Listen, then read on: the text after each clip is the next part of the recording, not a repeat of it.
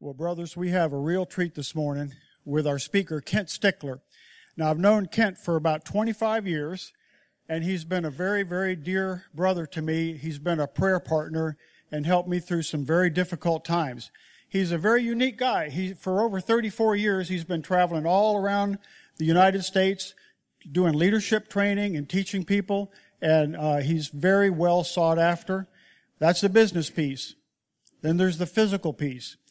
This guy, at age 76, can do more push-ups than I can that I could do when I was a college student working out every day. He can do more pull-ups today, probably four times more pull-ups today than I could do when I was a college student working out every day. He is absolutely ripped. When you go talk to him, call him Sir or Mr. Stickler. Okay, because he will, he will, he can administer a fanny whipping. But the biggest piece is his love for me as a brother and his wisdom and his prayer, being working with me as a prayer partner. It's so valuable. You know, brothers, I'm 64 years old now with two cancers. There's not a woman on North America, in all of North America, that would be interested in me. But still, this whole idea of sexual fidelity, of, of being a very moral person, following Christ properly, is still scary to me, even though I'm not a target uh, from any women. Amen?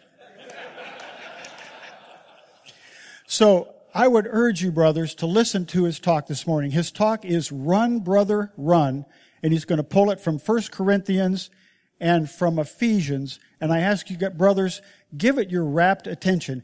Even if you're in your 80s or 90s, give it your rapt attention because you might be able to help your kids or your grandkids with these principles.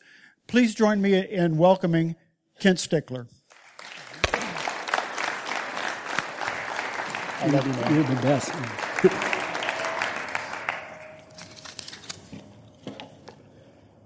Set that aside.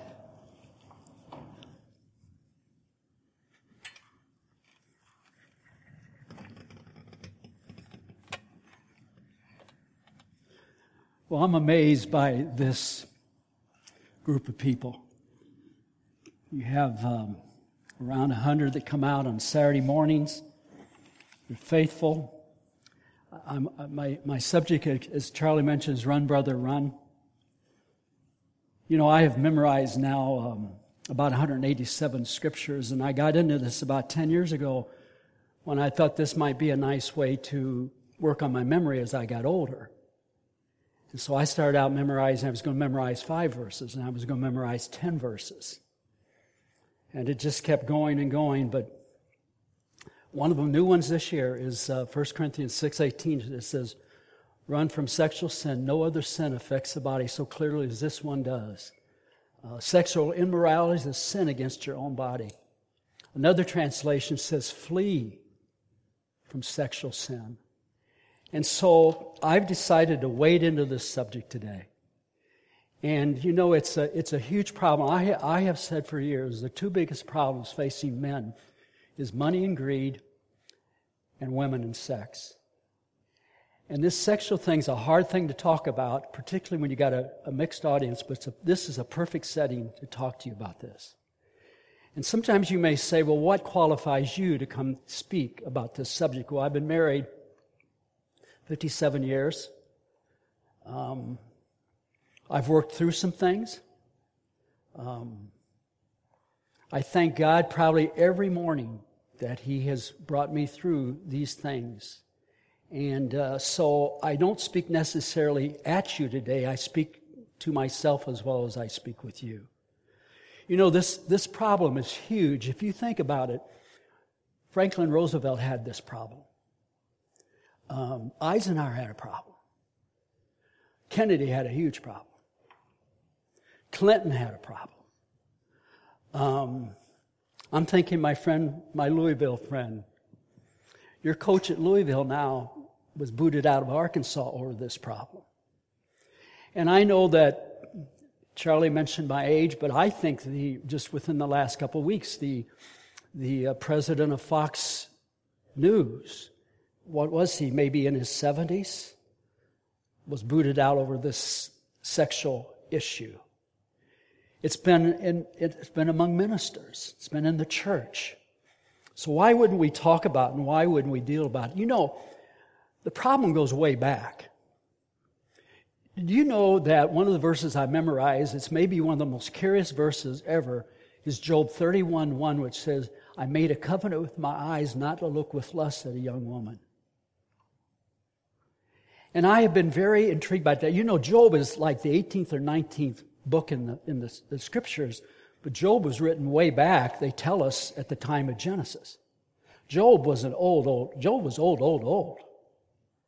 And there he is talking about that problem. He must have been concerned about that. Let me just go to my Bible here. I want to pick up something about Job. By the way, Charlie is the modern day Job. Charlie is the modern day Job. He is, Charlie's one of the most amazing people. And he will tell you, he, I'm probably embarrassing right now just by saying that. Because he knows the flaws. But I'm going to read you from Job 29.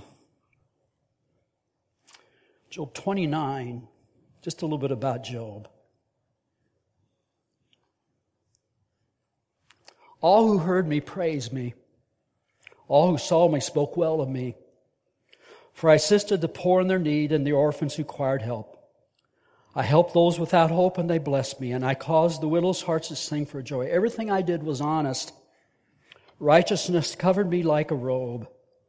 There were days when I went into the city and took my place among the honest leaders, and the young stepped aside when they saw me, and the aged rose in respect to my coming. The princes stood in silence. They put their hands over their mouths. The highest officials of the city stood quietly, holding their tongues in respect. Job must have been the Warren Buffett. He must have been the Bill Gates. And then two chapters later, he says, I made a covenant with my eyes not to look lust at a young woman. So we had perhaps one of the greatest men, God's heart, who apparently was challenged by this. Hang in there with me. I'm going to take you to uh, 2 Samuel.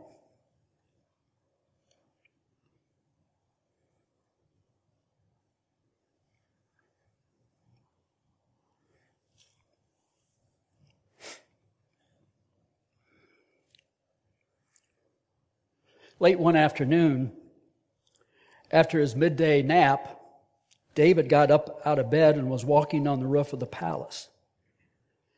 As he looked out over the city, he noticed a woman of unusual beauty taking a bath.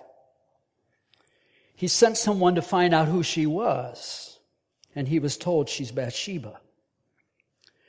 Then David sent messengers to get her, and when she came to the palace, he slept with her.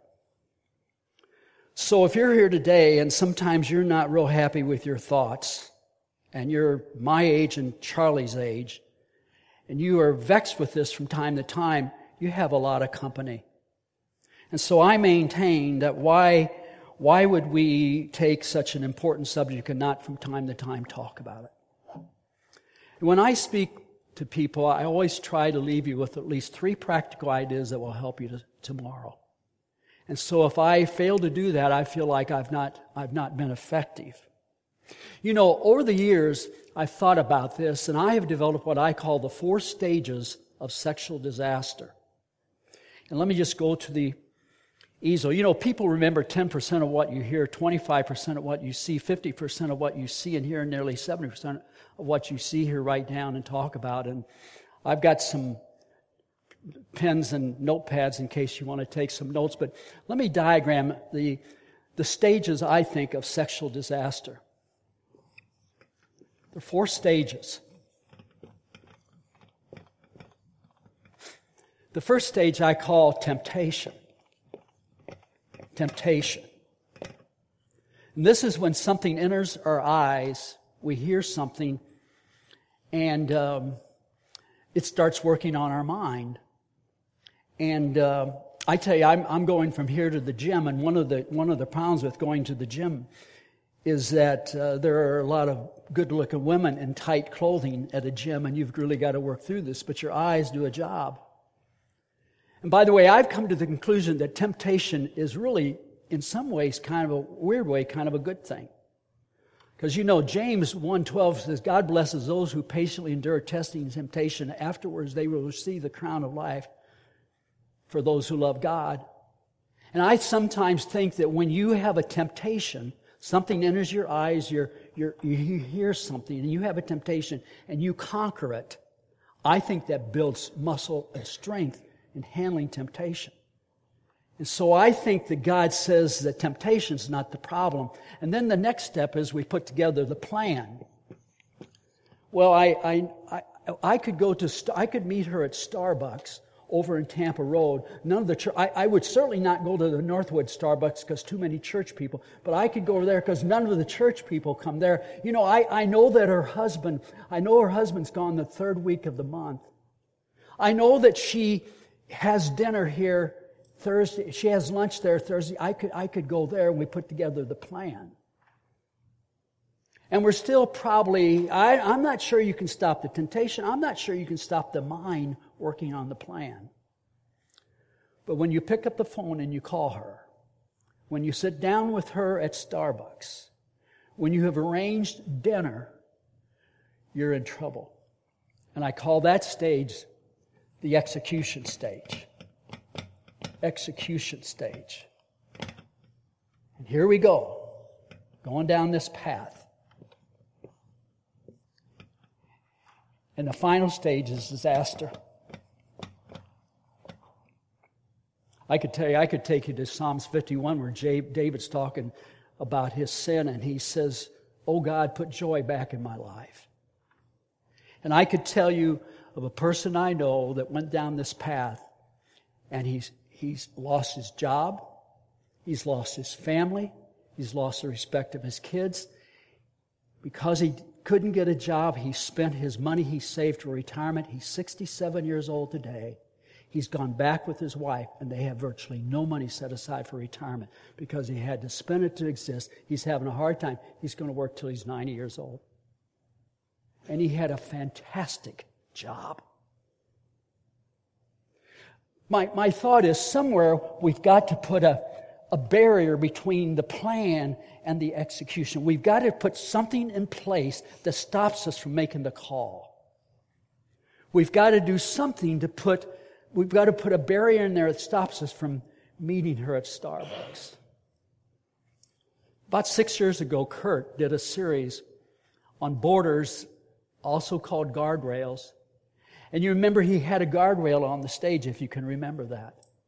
And by the way, the guardrail is a piece of steel, a reinforced steel that you put alongside the roadway to stop you from going off. And, and you can hit the guardrail and that's dangerous, but if you go across the guardrail, you're in trouble. And I'd like to give you five guardrails that can protect you in this area of sexual problems. And by the way, I give the credit to Andy Stanley and I give the credit to Kurt. And if you if you've heard these, if you're a follower of Andy Stanley and Kurt, you may know these, but here are the five guardrails and I can tell you, if you will practice these, and some of you are older like me in the audience, but maybe you've got a son that needs this information. Maybe you've got a daughter that needs this information. Here's guardrail number one do not travel alone with a member of the opposite sex. Number one is do not travel alone with a member of the opposite sex. The other day, I have a I had a situation come up in in our neighborhood. There's a lady that lives right next to us. Her name's Patty, and she's on the board of our association, and I'm active. I'm, on the, I'm the chairman of the landscape committee, and she says, Ken, I, I need to talk to you about some things. Could I ever buy you a Starbucks? And by the way, the definition of a guardrail, it's a personal standard of behavior that becomes a matter of conscience. The definition of a guardrail is a personal standard of behavior that becomes a matter of conscience. And when you start to get near a guardrail, something like this goes on with you. It goes, mm hmm, and it's your conscious working on you. And right away, she says, "Can can I can can I'll just I'll, we'll just go in my car." I said, "Patty, I've got to do a couple things. I'll meet you there." And then we left and we waved at each other. Here we are. It's kind of crazy. Taking our own separate cars, but I had made up a reason. Patty, I've got some things to do. I'll meet you there. Without the guardrail, I, I'd got in the car. Now, probably would nothing never would have happened.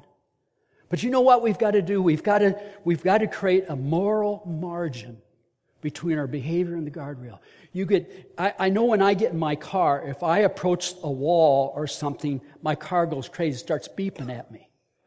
What I want, when you start to cut into the margin, the moral margin, I want things to start beeping at you. Guardrail number two, do not eat alone with members of the opposite sex. Number two, do not eat alone with members of the opposite sex. It was in the 1990s, and I'm watching Larry King. And the full hour is with Billy Graham. And apparently, that was the time when the Clintons were in the White House, and Hillary had invited Billy Graham for lunch to the White House. And Billy had said, Could I bring Grady Wilson with me? And I guess it became kind of an issue among Hillary's staff that she asked Billy to come. Why did he want to bring another person? And I guess it got out into the news, and Larry King is interviewing Billy about that. And Billy says to Larry, he says, Yeah, that's right. He says, I, I brought Grady with me. I asked him, there was a little pushback on that. But he said, when we started the Billy Graham Association in the early 1950s, we made a pact, all the men in the association, that we would never have dinner, never have lunch with a member of the opposite sex. And I said to myself, if, if the great Billy Graham has that rule, what about me? And, and, and by the way, um, Andy Stanley will tell you the number one cause of, of affair among men in his church starts with dinner. Having dinner, I'll have another dinner, you see, and the second dinner, and the third dinner. And by the way, I add, don't have Starbucks with members of the opposite sex.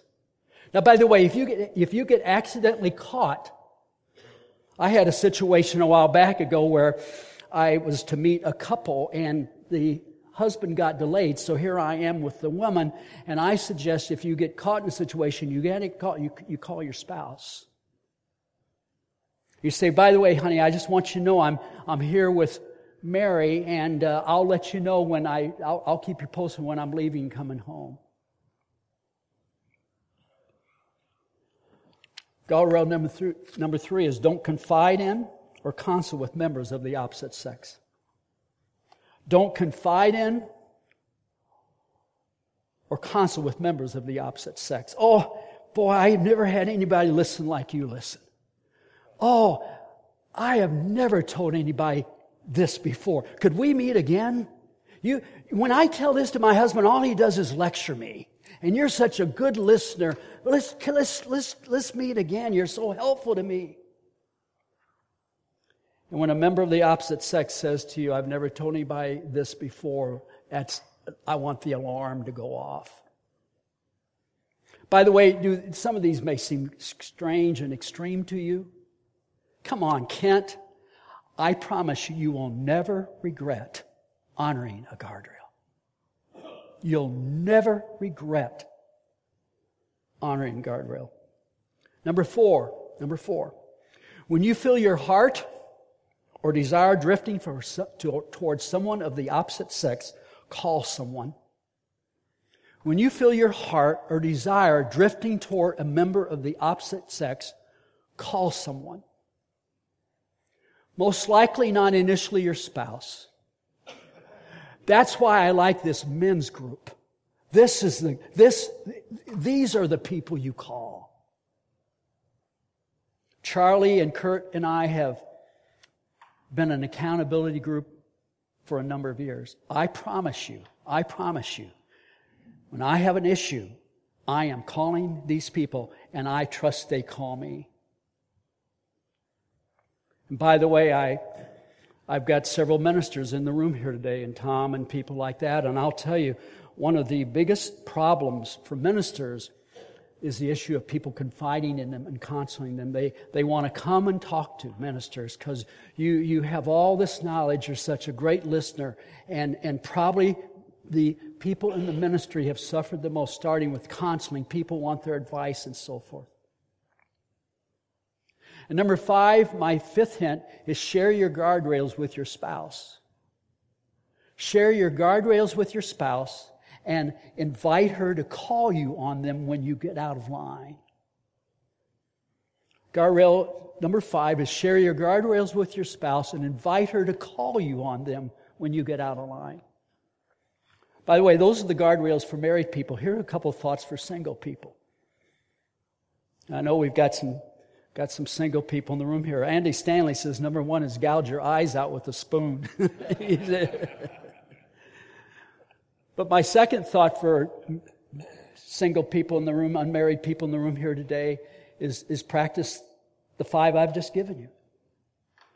Single person, you do not have, do not travel alone with a married woman of, do not, do not have lunch or dinner with a married woman. Do not confide in her. When you find your, when you find your heart marrying, getting interested in a married woman, single fellow, you need to call someone. Another one for single people no sleepovers. By the way, we have a, a dear friend. Someone in the room knows who I'm talking about. She is an incredible woman. She's got three kids. Member here at Harborside. She's like my daughter. And we talk about these things because she's finally, she, she is the most incredible mother of children. And she's won, she went through a terrible divorce a year or so ago. And she's in the situation now where she's kind of interested in dating. And we meet at Starbucks. Jane and I meet with her at Starbucks on a fairly regular basis. And I always say to her, be careful. Watch, I, I say to her, watch men over two things, money and sex. And I say to you, if you're starting to date and a guy wants to move on you quickly, red flag. And I said, when you go out to lunch or dinner with this person, he wants to share the tab. He wants to split the ticket, red flag. Watch men over those issues.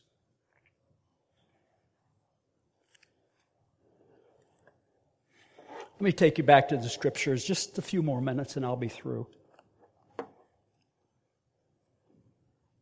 I'm going to go to Daniel. So let me find Daniel.